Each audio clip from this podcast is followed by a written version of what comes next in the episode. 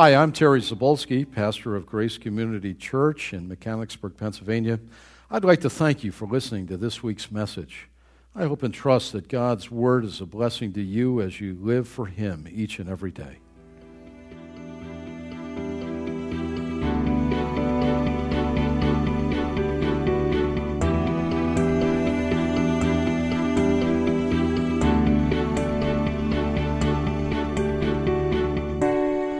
Take your Bible and let's look at Ecclesiastes chapter 11.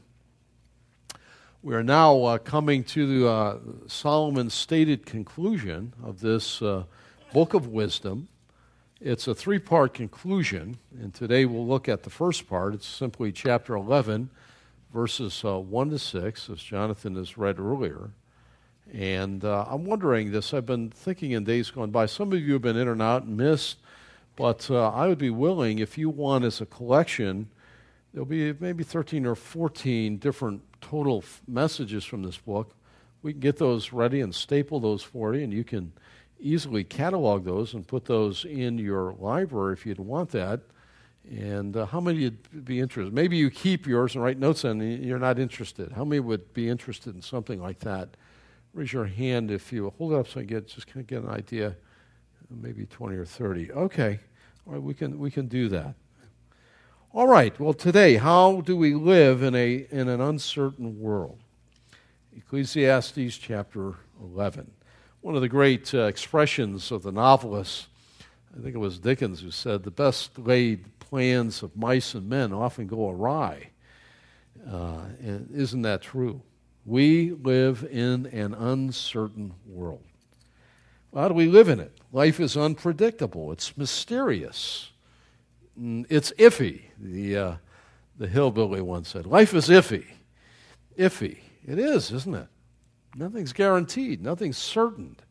The only thing that's guaranteed is that it's filled with uncertainty, for sure.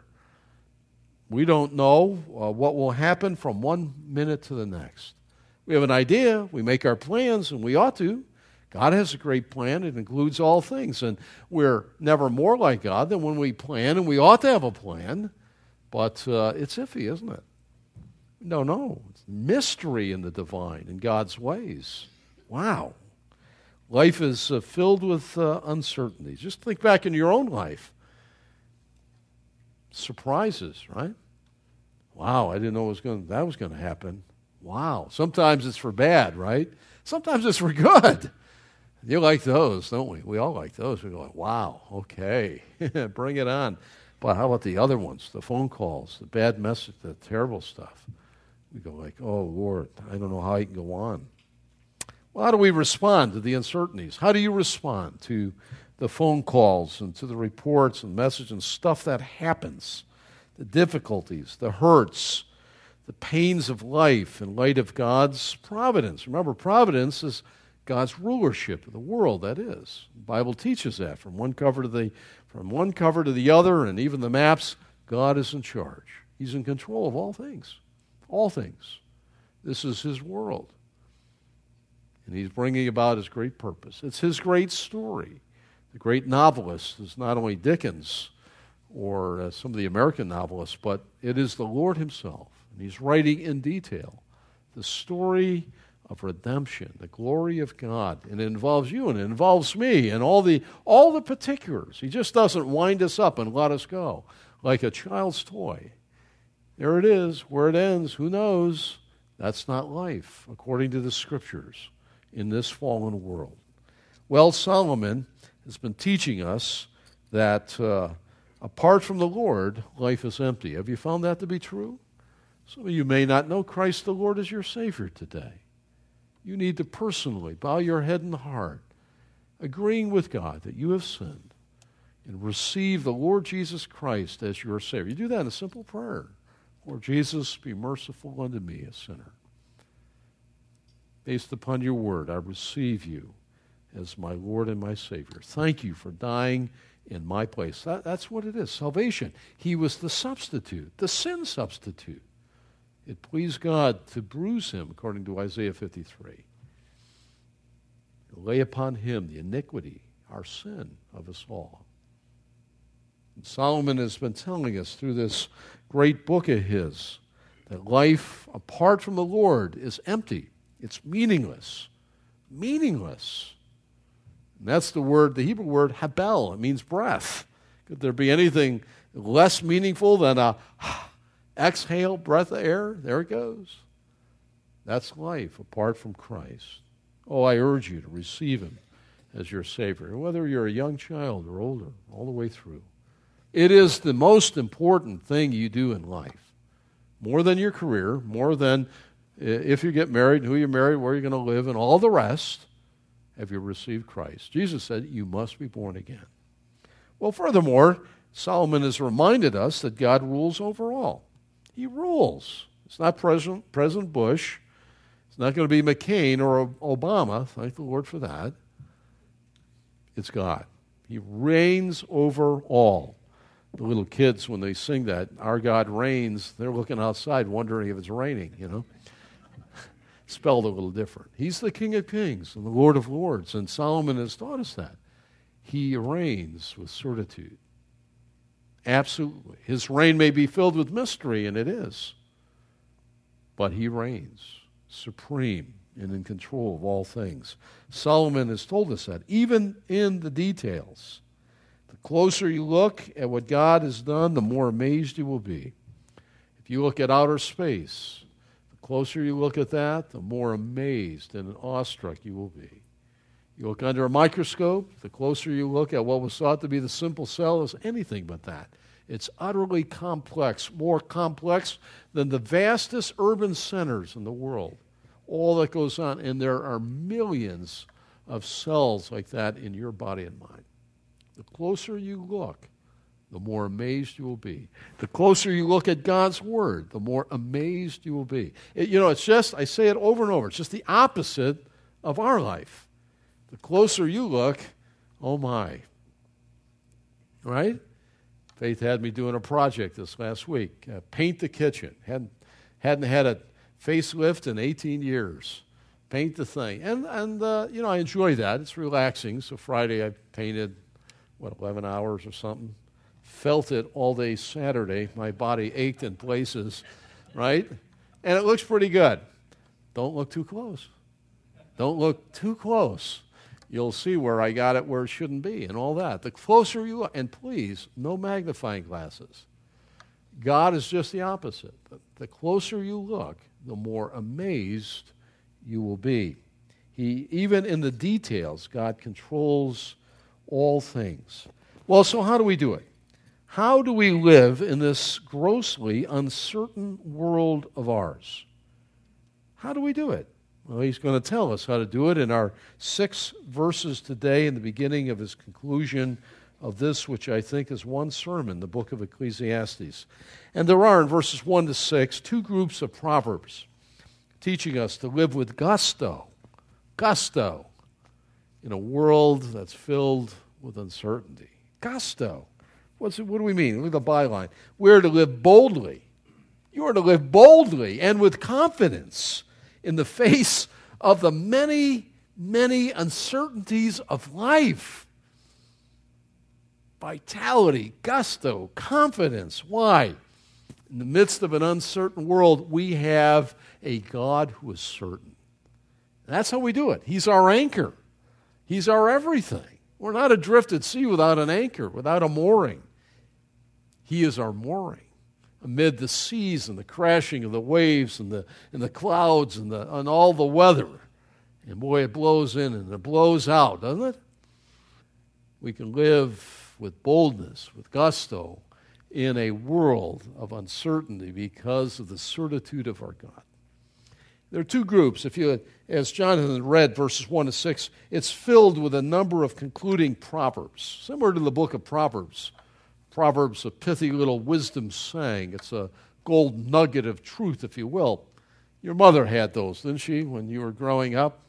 all kinds of things about tattling and telling the truth and being honest. And I can think of Proverbs was like that, written by the inspiration of God's Spirit.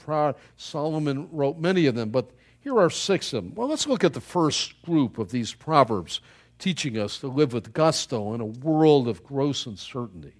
Verses 1 and 2. Let's just reread 1 and 2. Cast your bread on the waters, for after many days you'll find it again. Give portions to seven, yes, to eight, for you do not know what disaster may come upon the land. The first group of Proverbs uh, uh, teaching us to live with gusto is really this we must live fearlessly and with wholeheartedness, even though we have no guarantee of any success. No guarantee. We don't know. But we're to live with gusto, fearlessly. I don't know what that conjures up in your mind, the idea of fearless. We're often timid and afraid, aren't we? And sheep are kind of stupid and dumb and fearful. And that's what we are. But we're not to be that way. Be anxious for nothing, but in everything with prayer and supplication. Be bold, be stout hearted, be wholehearted, be put your whole self in to this thing called life. Even though you don't have any guarantee of success, that that venture or that activity or that will, will result in what you are hoping for. We must not hide, although at times we feel like hiding, don't we? Oh, it's dangerous out there. I'm going to stay indoors. I'm going to hide. We get that way sometimes. We get beat up. We go nine rounds and we're bludgeoned, right? You know, I, I know I'm, I'm going to stay in the basement. And that's when something drops from an airplane right through your roof, right through the floor into the basement. You can't hide. We feel like it. Nor simply do we wait to die. You know, I've met a lot of folks, even Christians, I'm sorry to tell you this. They're so beat up and bludgeoned and faint of heart, they go, they're just sitting around on the bench waiting to die. It's, it, don't be like that, right? When today's gone, it's gone. And tomorrow, when it's gone, it's gone. I mean, you don't get it at the end, right? It's not like you're laying in a hospital bed and say, Lord, remember those, those months and even those years I wasted it? Can I have those back now? Kind of, kind of, kind of pray like Hezekiah and get those? no way. You don't get it.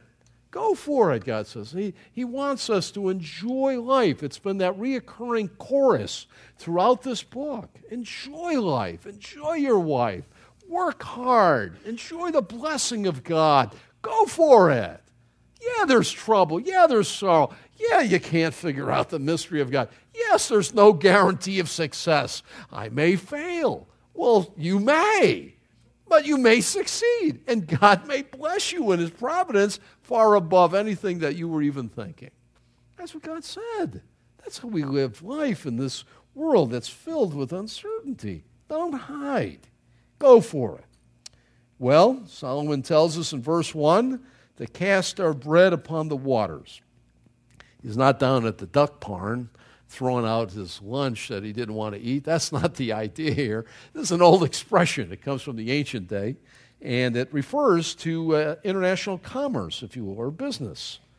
It refers to putting your hard uh, earned grain uh, on some sort of merchant vessel and uh, packing it up and sending it off to sea with the hopes of gaining a benefit, a profit a return from your grain.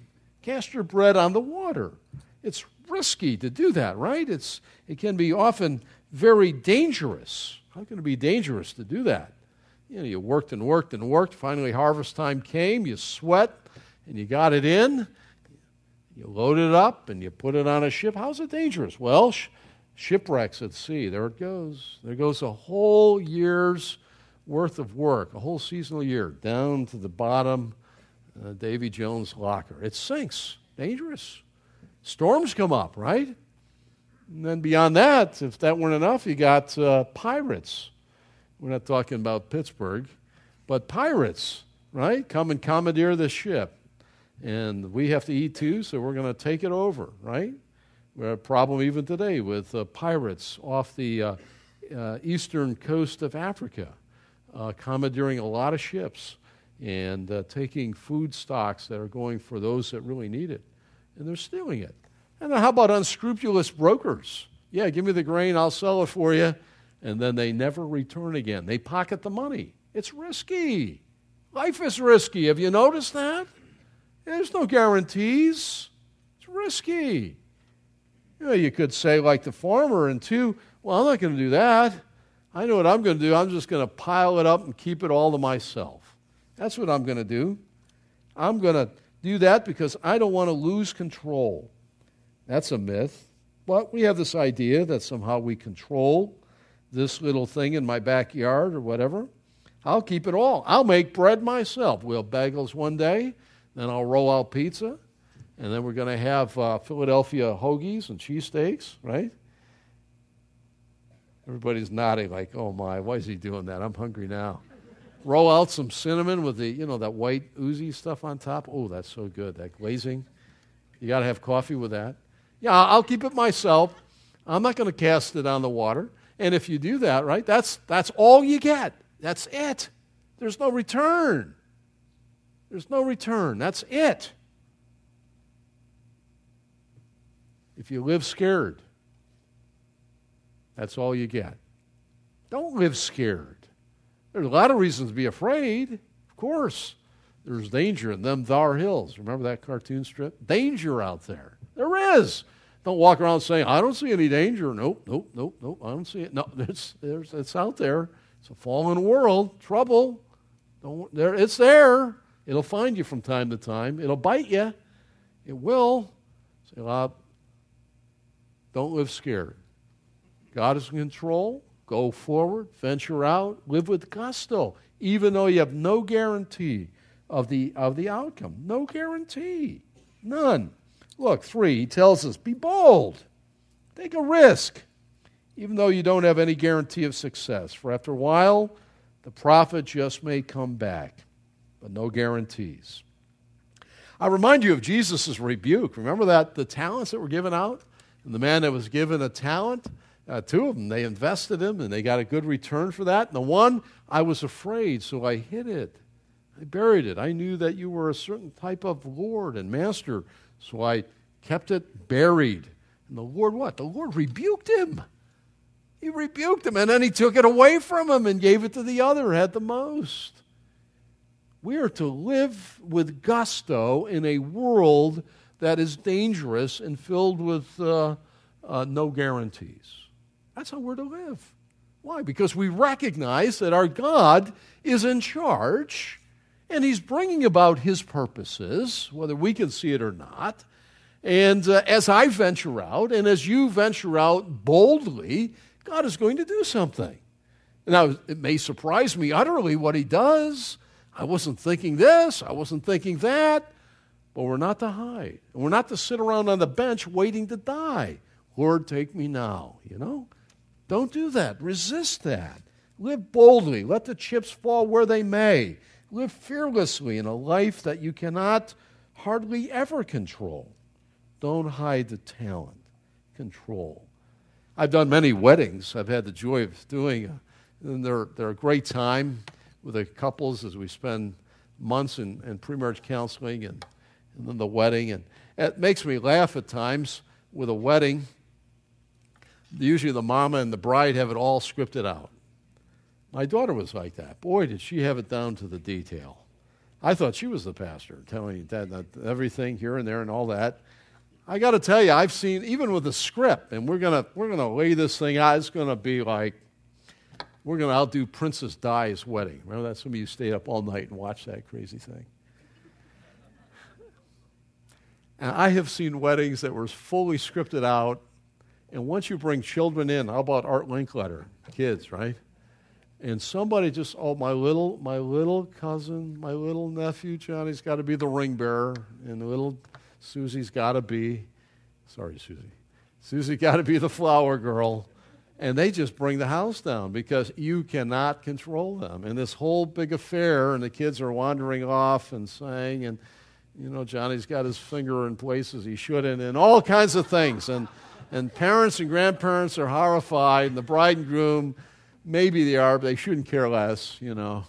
I've seen the whole thing come. I've seen weddings where the bridal party has fainted. That, that's really been interesting. Right up front. In fact, I was in a wedding where the girl I was supposed to walk out with fainted out front. It was so hot. My roommate, uh, Chuck, got married, and I thought, like, what am I supposed to do? She's still on the ground they're doing the wedding, and you know, they do the great recessional. I don't know. I sort of stepped around her and took the next girl and went out. the whole thing was, I mean, the rehearsal, I mean, it was, man, it was like West Point in detail, but you know what? Life's like that, isn't it? You can script it, you can lay it out. I'm telling you, there are no guarantees. There are none. That's life in the world in which we live. That's the world I live in, anyway, and I'm sure you do too. Well, how do we do it then? What? Well, look at verse 2. He, he adds to the proverb of 1. Solomon further tells us to be bold, but more than that, be smart, be wise. Look what he said give portions to seven, yes, to eight, for you don't know what disaster may come upon the land. So he tells us here be smart in our activity. Since we cannot control much and do not know the future, spread the risk out. Spread it out.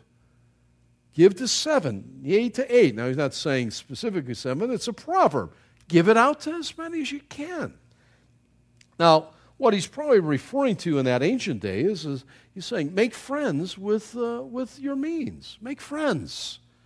Rather than, because of trouble that may come and everything else, don't be a miser. Don't hold it in. Old trouble out there, I'm going to keep it all to myself. Do just the opposite. Uh, take uh, what you have and, and be generous. You know, scattering it on the water. Be generous because when disaster comes, and it will, and it does, doesn't it? There'll be friends that you have made that will, will welcome you, that will come along and help you. You've made friends with them. That's the way we get on in this world that is filled with gross uncertainty.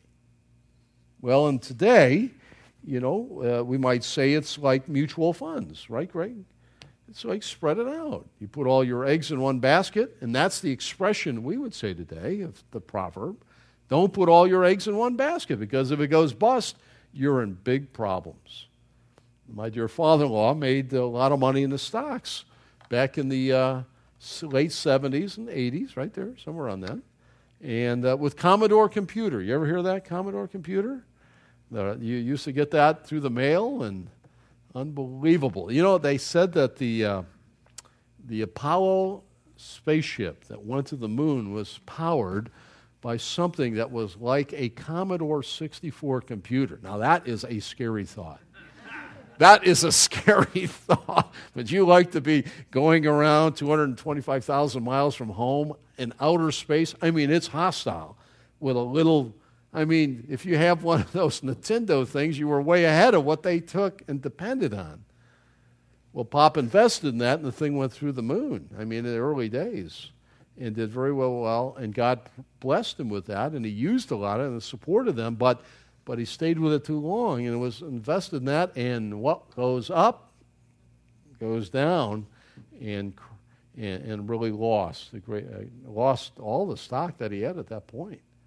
Don't put all your eggs in one basket. Spread it out. That's what a mutual fund does. Some of you have retirement uh, plans, and they'll say, spread it out. Some of these dear folks at Enron, our hearts go out to them. They, in their company retirement, they had all of their future tied up in Enron stock. And when it went belly up, they lost everything. You read those stories and those poor folks. Spread it out. Don't put all your, your eggs in one basket. So, what is he saying? Look at number one. Don't just be bold and reckless. Say, okay, I'm going to go for it. I'm going to live with gusto. Use your head. Don't be stupid. Step out there and go into the wind, but do it with some smarts and some common sense. Be wise in the way you live. Find the balance. Don't let your boldness make you foolish. It will. Be careful. Careful about that. And so he teaches us the principle of diversification. Life is full of surprises. It is. Paul's a great illustration of this, isn't he? Paul writes that he wanted to get to Rome.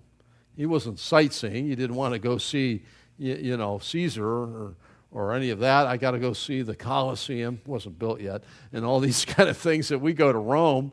You guys were just in Rome. What a great, great opportunity that was. But um, you want to go to Rome to take the gospel to the center of the empire at that day. He wanted to go. He writes about it. He yearned for it. He, when he wrote to the Romans, he hadn't been there yet. He wanted to go. Well, God honored that. God honored that. Do you know how he went? This is how he went there was a riot in Jerusalem. he was almost killed. A riot over the gospel of Jesus Christ. It's a terrible thing. He was arrested, taken to, to the coastal city of Caesarea, put in jail, kind of a holding tank for about two years. In jail. He's now he's en route to Rome. He wanted to get there. He had no idea. God had some surprises for him along the way. Well, then finally the ship came and uh, didn't even have to pay because Rome was going to pay for his passage. he was going to make his case before uh, Caesar because he appealed to Caesar. And en route, don't you know, the ship wrecks and sinks. How about that? Can you swim, Paul? And he crashes, and uh, they all survive. He's on Malta while he's there. He has a ministry, but he gets bitten by a snake along the way. Paul said, I didn't see that coming. I just wanted to go to Rome. And finally, he makes it to Rome and he ministers the gospel and testifies of the Lord Jesus to Caesar and to his household. I'm saying to you, what a trip! What a trip! Sometimes we use that expression. What a trip! you know, that's a little thing of life. You know, we're headed to heaven. If you know Christ the Lord is your Savior, you're headed to heaven. The best is yet to come. You, you ain't seen nothing yet. That was not the English major who said that. But there are surprises along the way. I'm telling you. And every one of us are on a little different journey. And we're going to get there. But the Lord is writing a story that His glory to His praise. And there's no guarantees as to how it's all going to turn out. Some of you are going to get there sooner. You're going to take, you ever play Chutes and Ladders? There's some ladders here, and you're walking on feeling pretty good and the ladder, you're, going, you're going up real fast. And some of you, you're going to be around for a long time. Hit the lights. Last guy to leave, right? Now, we hope that the Lord causes this church to go forward for testimony until the Lord comes. That's our prayer. But uh, there are surprises. And uh, here's the point. On your sheet, I have it. Jesus is going to get you to his destination, but en route, he's going to make sure you go through things that force you and force me to trust him to grow up in Him. The longer I serve Him, the sweeter He grows. That will be your song. But there are surprises. We must live fearlessly. We must live with all of our being in today. We have no guarantee of tomorrow. Live it to the fullest, live it with zest. There should never be such a thing as a boring Christian. You have to live with spirit, even unto the Lord. They that have the Son have life, and they have it more abundantly. John 10 10. Now I really live, Paul says. I really live. And that's the way we ought to be. And that will, in itself, provide such a dramatic contrast to your neighbors and to your friends that they'll say, What's up with you? I don't get it. You just always sort of humming and singing and joyful and optimistic. And it will provide a tremendous opportunity for you to tell of the Lord Jesus Christ and what He's done in your life and how the best is yet to come. And they can jump on the gospel ship too and, and end up in glory. I'm telling you, there's no better way to live, even as our bodies get older. Have you noticed? They're sagging a bit. Joints don't work quite as well. I can't hear too well anymore, but if Faith looks at me, I can read lips. I'm getting better at that. That's her big hope. I can't see very well either, and the hair's getting thinner, but I tell my boys you can't grow brains and hair at the same time. All kinds of exciting things, but the best is yet to come. Telling you, it is. And the Proverbs here teach us that. Well, the second group of Proverbs teaching us to live with gusto in this world of uncertainty because we have the certitude of our God is this verses 3 to 6 we must engage life with zeal knowing that it seldom gives us perfect conditions 3 to 6 look what he says if clouds are full of water they pour rain on the earth whether a tree falls to the south or to the north and the place where it falls there it will lie Whoever watches the wind will not plant. Whoever looks at the clouds will not reap.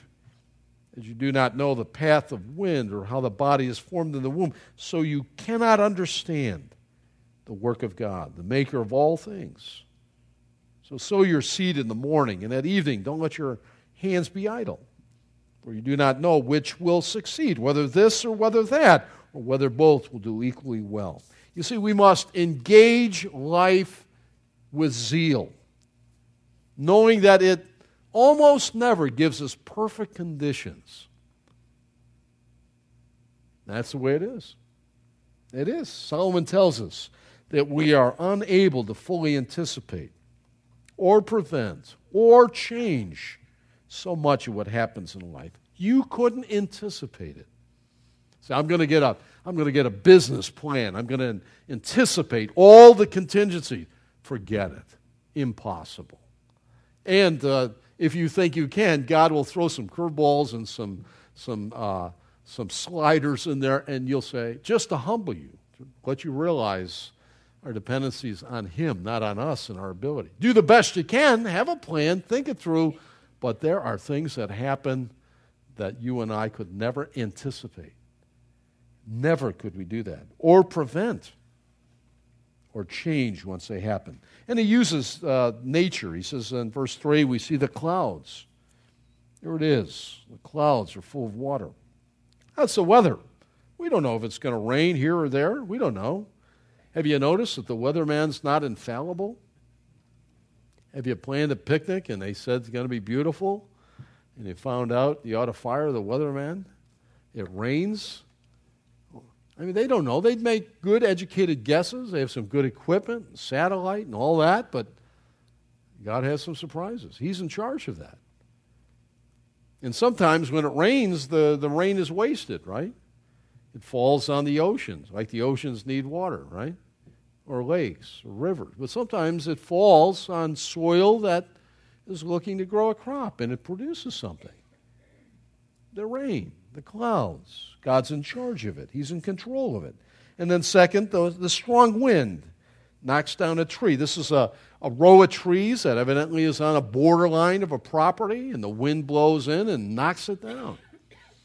And it falls on one property or the neighbor's property. And at least someone's going to be able to cut it up for firewood. But God's in charge of that as well. Does it fall to the north? Does it fall to the south? Who can say? And God takes care of that. It's His. And yes, somebody profits from it, one of the owners of the property. And then a third, the wind blows, but we don't know where it'll go. He's talking about that. We don't know. From one moment to the other, low pressure, high pressure, and they try and balance out, and the westerly winds and all that. What's all this mean? He said, listen, don't wait for the perfect conditions before you venture out. Some of you want to line up all your ducks and wait till the sun is shining and the blue sky and, okay, at this very second, it's perfect. I'll take my first step. He said, forget it. If you do that, your life is going to pass you by. Venture out realize that the perfect conditions for whatever it is, if it, it does happen, it's only momentary and it's crossing over because something else is going to come up on the horizon. Don't wait. Don't convince yourself to wait for the perfect time, the perfect external conditions. God is in charge. Venture out. He is sovereign. Live boldly, live courageously, live fearlessly as you and I serve the Lord in the calling and vocation and life in your family and even us as a church. Venture out. Don't live trying not to die. Don't do it. There's a family that uh, one of the boys in the family uh, had a, a severe uh, disease. And uh, the parents very wisely raised that boy uh, as if he were normal in every way. They, you see, they didn't want to treat him as if he had some sort of handicap. Uh, the mother said to the healthy son, his brother, one day, Listen, we don't want to live avoiding death. We don't want him doing that. We want him to live his life, whether it's this long or that long, in every bit of fullness that he can. And if God should take him home at this point, so be it. We're not going to run around and live as if we're going to prevent him from dying. God's in charge of that. Let him live his life. And if God should take him when he's 26, then so be it. Now, that's wise wisdom. That's what he's saying here. We're all terminal. We're all going to die. Don't wait for the perfect conditions in your life, in your family, in your business, in us as a church. As a church family, we have a, a mission here in, in Harrisburg area to impact this area for the gospel of Christ. And we're to be making inroads in relationships in the hearts and lives of people. And we want to try all sorts of things. We tried Jubilee Day and uh, planted the seed. You didn't say, well, let's just wait for the perfect conditions and then we'll venture. No, try this and let's try that. And we do this with our youth group and we have this with our small groups and we do this and, and we're trying all sorts of things as a church. Say, well, just got to have the perfect conditions. Impossible. In your own life, you see, you may say, well, I want to make a job change. I know, Janice, you talked about your job and making a change. And, well, when is the perfect time? I mean, does God have to hit us in the head with a tack hammer?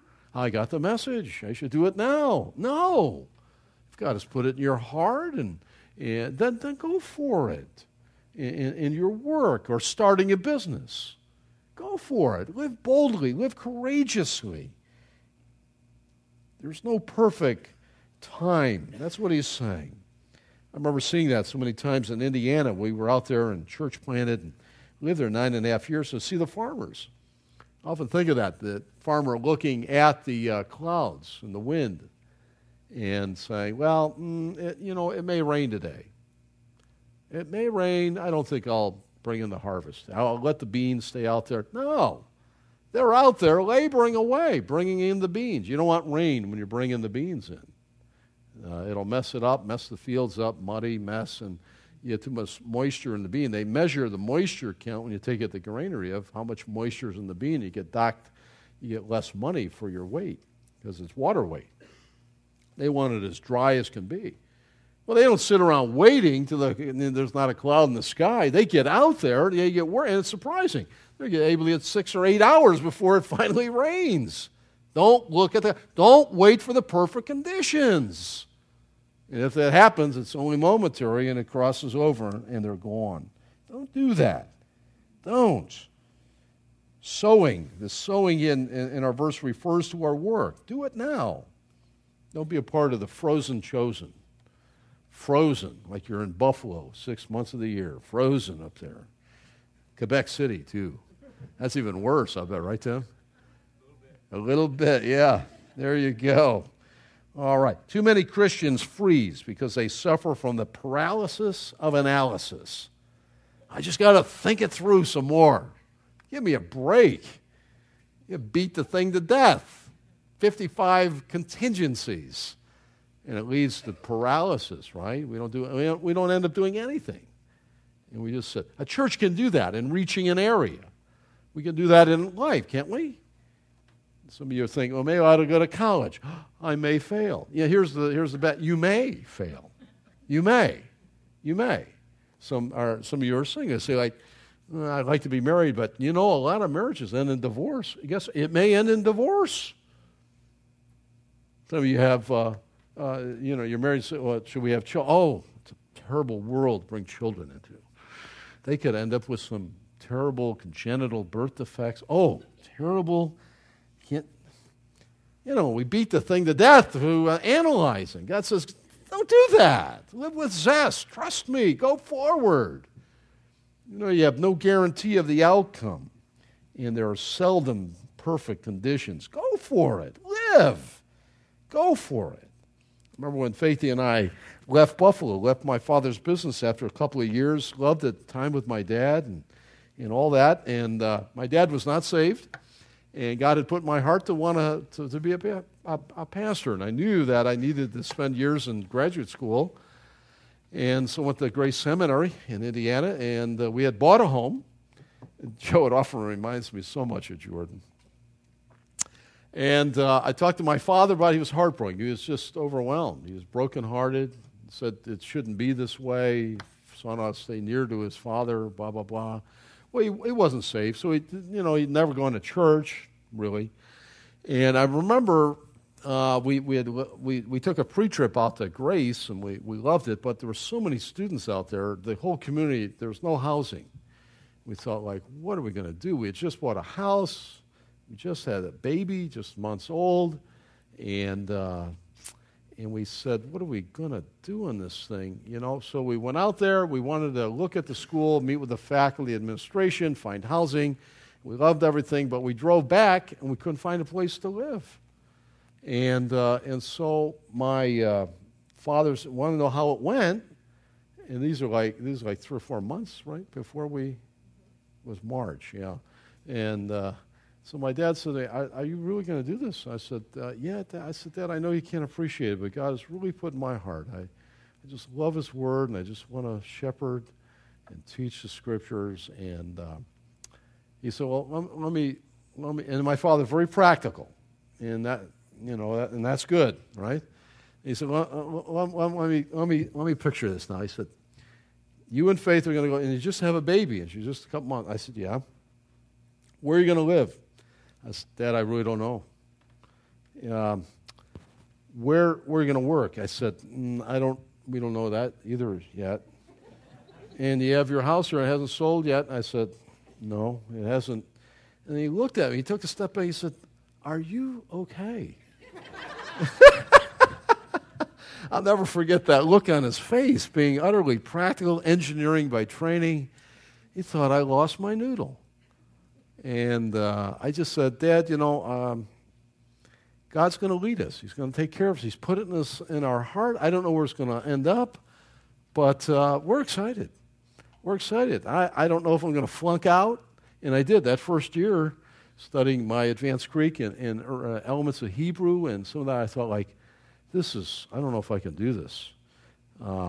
Boy, that would be a disaster. You know, it's risky business. You go there and say, oh, yeah, that's Sapolsky. He bombed out. You know, he couldn't, yeah, he's folding toilet paper somewhere. So, you know, I don't know. You know, then you got the embarrassment with that. You know, the whole thing, you're hanging out there. And your wife, yeah, I married a bum. You know, the whole thing is there. You're just hanging out there. There's no guarantee of success and no perfect condition. And I'm here to say the Lord led us one step after another, after another, after another. And after all those years there, we're so, so content and God had so blessed. I was 20 pounds overweight. We had eaten way too much. I just said, look how God's so good. I, can't, I need a bigger belt, you know. I mean, we were wondering what we were going to eat, and we never slept outside. And we've learned so much about the Lord, and isn't that wonderful? And that uh, really is what he's teaching us here. And so, B, look at, never forget, verse 5, how little you really know. Never forget. We get all puffed up. I'm educated. I've got advanced degrees. I'm a professional. Forget it. You and I know something the size of a postage stamp. You know, that's what a PhD is. He's an expert in something the size of a postage stamp. That's it. Yeah.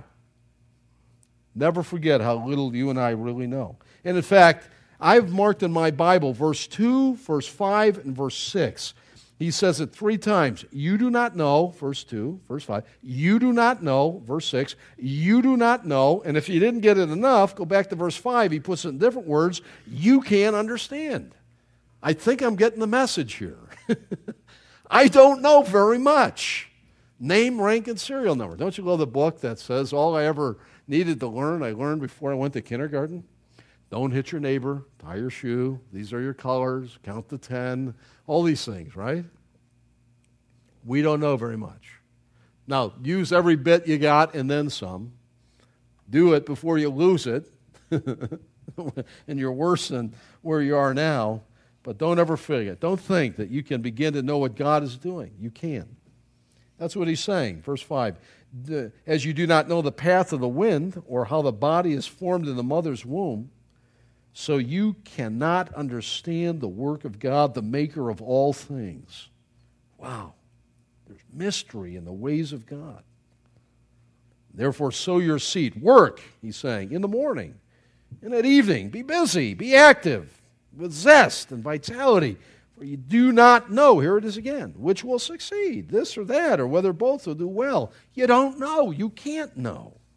You can't. Wow. Of course, I, I, as a disclaimer, we do know the big picture, don't we? We know what God is up to. He's calling out a people for himself that will inhabit his praises and join together with his Son forever and ever in heaven. We know the big picture.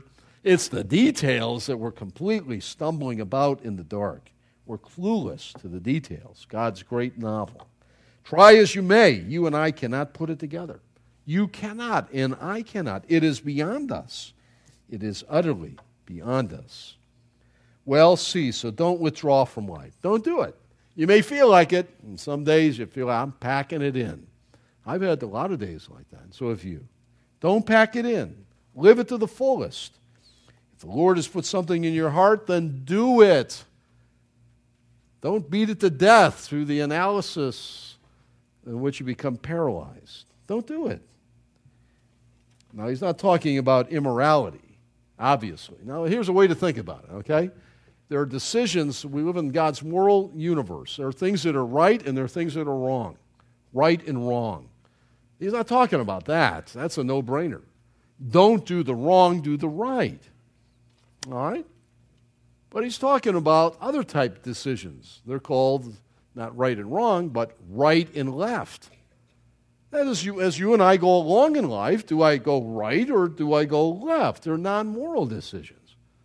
And if God has put it in your heart to make a right hand turn, make the right hand turn and do it with zest and zeal and care and deliverance, vitality, boldness, and confidence. Do it. Do it. Do it, is what he's saying. Go for it you cannot know whether God will bless it or not, or He'll bless uh, all the activities. And so, one, Tommy Nelson says, play within the rules. I like that. Within God's moral universe. Play within the rules, but don't always play it safe. Make the right, make the left. Let God use you and stretch you and grow you. He can do that, you know i reminded a day when God fed thousands of people in the person of the Lord Jesus Christ with bread that never grew on any uh, field. Never did. And they ate bread like they had never eaten before. God's able to do that, you know. He multiplied fish and never swam in any Sea of Galilee. How can he do it? He's God. He creates ex nihilo from nothing. And God's able to honor you and bless you if God puts something in your heart and it's a left or a right decision right? I'm going to go left at the corner. I'm going to go in this direction. Maybe a job change. Maybe, uh, maybe I'm going to go to the university. Maybe graduate school. Maybe I'm. um, I'll uh, move into marriage. And maybe God will just fill that with fullness and blessing and overwhelming. That's how you live life in the fallen world. That's how you do it. Go for it. You can't know whether he'll bless it or not. Verse 6. Try many different things. Don't live in fear. Give yourself every chance to succeed. Go for it. Go for it. And let me say along that line, because sometimes we have a tendency of doing this. Don't turn everything into some sort of mystical, spiritual, you, you need that weird music uh, type of decision. Okay? Don't turn you know, Lord, do you want me to have a hamburger for lunch, you know, or a cheesesteak? Let me pray about this. It, you don't need to pray about it, okay? In the Garden of Eden, when, uh, and, and when God said to him, listen, you can have it all, all the fruit, except this. They didn't have to pray about, Lord, should I eat pear today? How about the peaches? Don't waste my time. I said, go for it, okay? Go for it.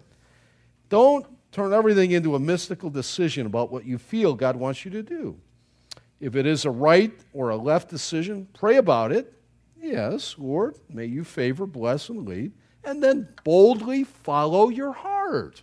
Go for it. Okay? The purpose, and I remind you of the sovereignty of God, is not to cause you to lean on your shovel praying for a hole some people are really super spiritual. Let's pray about this. God will provide. No. You must venture out boldly and let the sovereignty of God be your comfort and not your excuse. Go for it. Go for it. That's what he's telling us.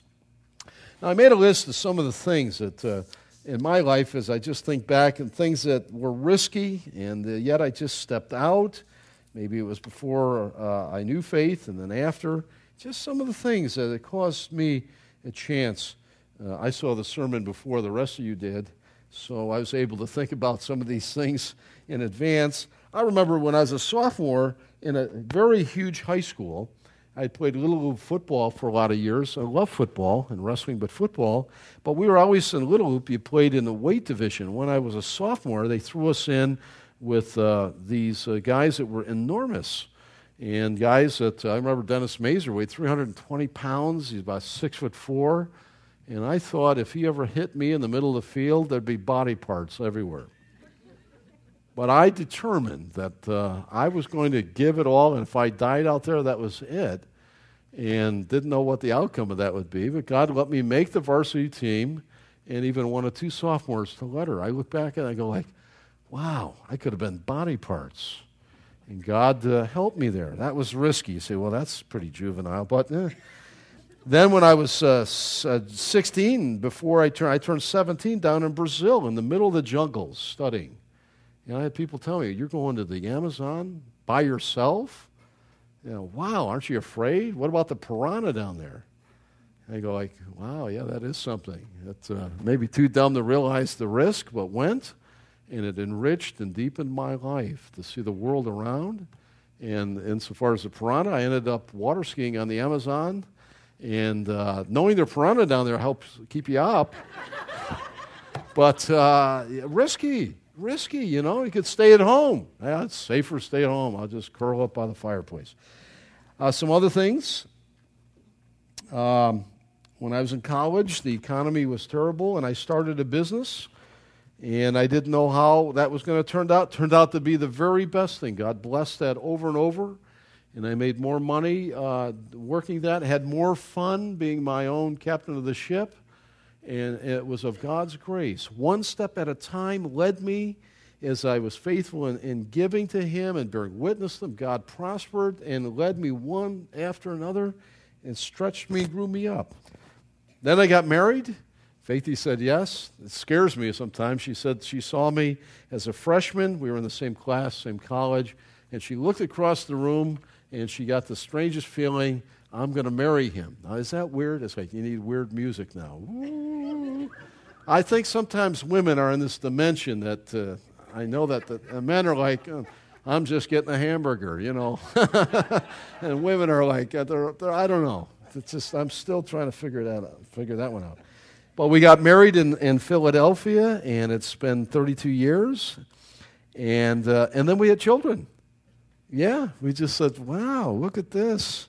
Sarah, David, and Jonathan. That's still a great mystery to me. You have, if you figure that one out, explain to me after. But uh, children came, and uh, yeah, it's a risk. You go like, wow, you know what? Uh, what happens if? You know, and you hear all the horror stories, and, and yet they've turned out to be some of the greatest joy of our life. In fact, Faith and I pray that our greatest ministry is done through our children as it's multiplied over. And then grandchildren. Ho, ho, ho. Ho, ho, ho. And Sarah's going to have another one? I can't wait. Anyway, December. And then we left for seminary. I already told you about that. That was risky business. And then I did some uh, postgraduate work, my doctoral work at, uh, in Philadelphia. I was scared out of my mind. I thought for sure I can't make it.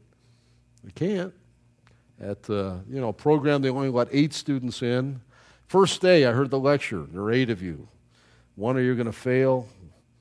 You, one of you will bomb out. These are the numbers. He was a business, uh, Dr. Said. One of you are going to bomb out. One of you, uh, you'll graduate years, years later. And the other six, yeah, you'll make it. I thought, well, I know which one I am. and God carried, carried me through on that. Wow. And then the church planting in Indiana. That's scary business. Amen, Tim? Is anybody going to show up? You know, how many, far of you guys, Faith and I know what that is. We pray, Lord, is anyone coming today? Why would they come? Why would they hear me? Why would they show up? I wouldn't show up. You know, and God brings them in. You're here. Bless your heart. And we're not paying people to show up, are we, Dave? But God does that. He grows. He go like, venture out. You'd be amazed what I'm going to do.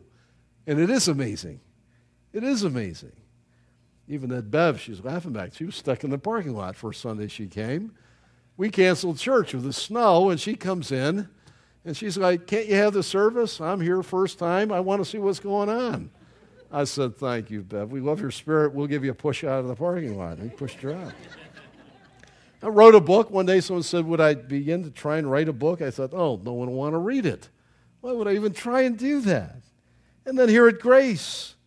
And then at times we've gone to Israel. I remember first time I went to Israel. Oh, that's very dangerous over there. Why would you go over there? Dangerous. People blow you up. And we found out the worst part of the whole trip was if we can survive New York City. You think I'm kidding? That's far worse than, than anything we ever saw over in the Holy Lands. I mean, that's risky just to get to JFK and get out of here safely. And then we started a radio ministry back when, Celebration Break. Would anybody listen to it? Who in the world would listen to that? You know, you go like, wow, that's risky. And, and knowing God ministry, we go like, well, would anybody watch that? I still get letters and notes. That's just amazing to me. And we could just stay home, pack it in. It's dangerous out there. Why do anything? Let's just wait to die. Psalmist says, Don't you dare do that. Don't you dare. If you got breath in your heart, God wants to use you. You're an ambassador for Christ. Go for it. He's given you gifts and abilities and skills. And, and your vocation is to use that in the work that God has given. And while you do that, you'll serve Christ and be a blessing. That's what he's saying to you. That's how we live life in this world that is filled with uncertainty. Well, quickly, before we're done, just lessons for life. Number one. First one engage life with gusto today. Engage it. Don't disengage. It's like the old clutch, right? The standard. Tra- engage it. Live it to its fullest. Tomorrow, it's all going to be over. We'll carry you out. We'll sing a song. We'll go have lunch. That's the way it is, isn't it? Stephen, you're laughing, right? That's it. Live today. Come on. Get in the game. Number two, the doing, that's our work and that's our activity. The doing is ours. Whatever it is God's put in your heart. But the results, mm, they belong to God. He's the harvester. He'll bring about the results that He intends for His purpose. And whatever it is that uh, God may lead you. So go for it. Number three, life is risky business, filled with uncertainties. So live boldly, confidently, like kids. We trust Him. We have to grow up and be like kids. God said it, and that settled it. Live boldly. Go for it. Number four, God is sovereign. Never forget. He's in control of all things. He is. So rest. You're not in charge. Isn't that neat to know? Dads, we often carry a big mantle, don't we? We got the responsibility of our wives. We love that. Our children, grandchildren, all the rest. A lot lays on our shoulders.